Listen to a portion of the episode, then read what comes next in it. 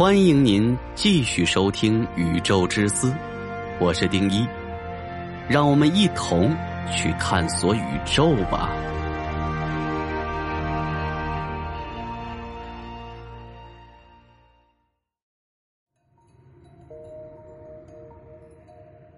迄今为止，我们宇宙中已知的化学元素共有一百一十八个，而宇宙万物。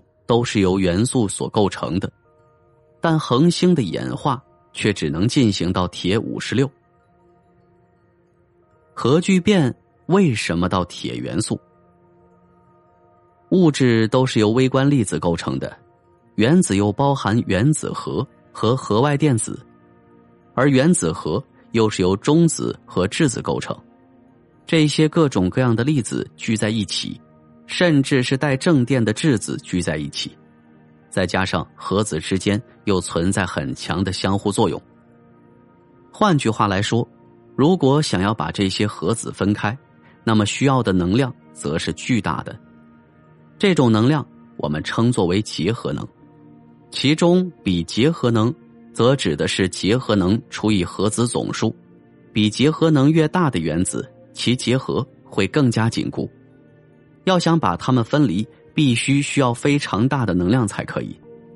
在所有的元素中，铁五十六的比结合能就是最大的，这就说明了铁五十六是最稳定的，不会轻易被分开。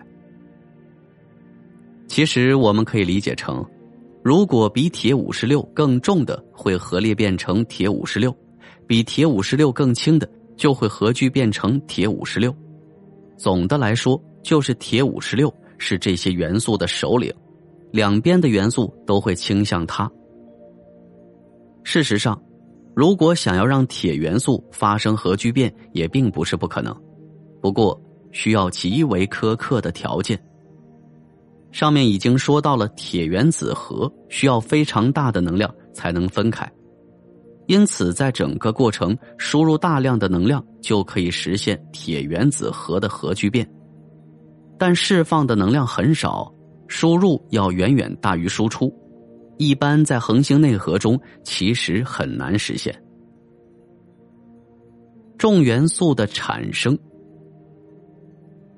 由于在恒星的演化末期极不稳定的恒星内核中，铁五十六会捕获中子来形成更重的元素，还有超新星爆发也会形成重元素，那么。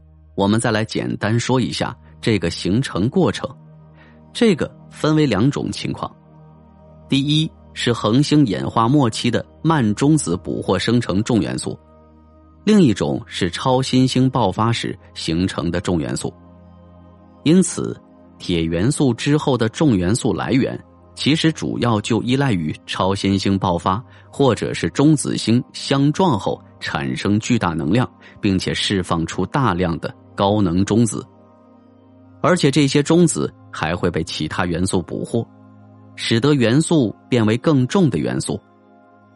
这个过程也被称为快中子和慢中子捕获过程。一，慢中子捕获形成重元素。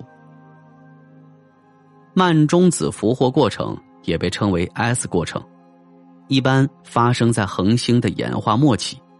并且是超高温度内核中，在这个时候，中子会被铁五十六俘获，形成铁五十七，然后铁五十七会再释放一个高能电子，于是就形成了钴五十七，以此类推，钴继续通过慢中子的俘获过程来形成其他更重的元素。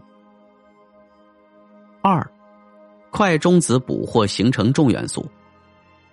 快中子的俘获过程一般是发生在恒星的超新星爆发阶段，也被称为 R 过程。在这个过程中，铁五十六元素主要是进行连续的快中子捕获来生成重元素，而且快中子捕获形成的重元素占恒星形成的重要元素一半以上。不难发现，无论是哪种过程。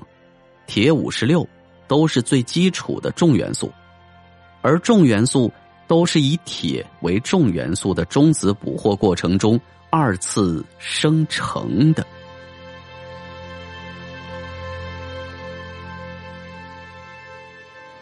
每天一期听得不过瘾的小伙伴们注意了，直接在喜马拉雅搜索“宇宙之思快更版”，或者点击进入主播个人主页，都可以找到。VIP 会员即可免费畅听，每天至少更新三期。恳请小伙伴们给予一些支持与鼓励，感谢。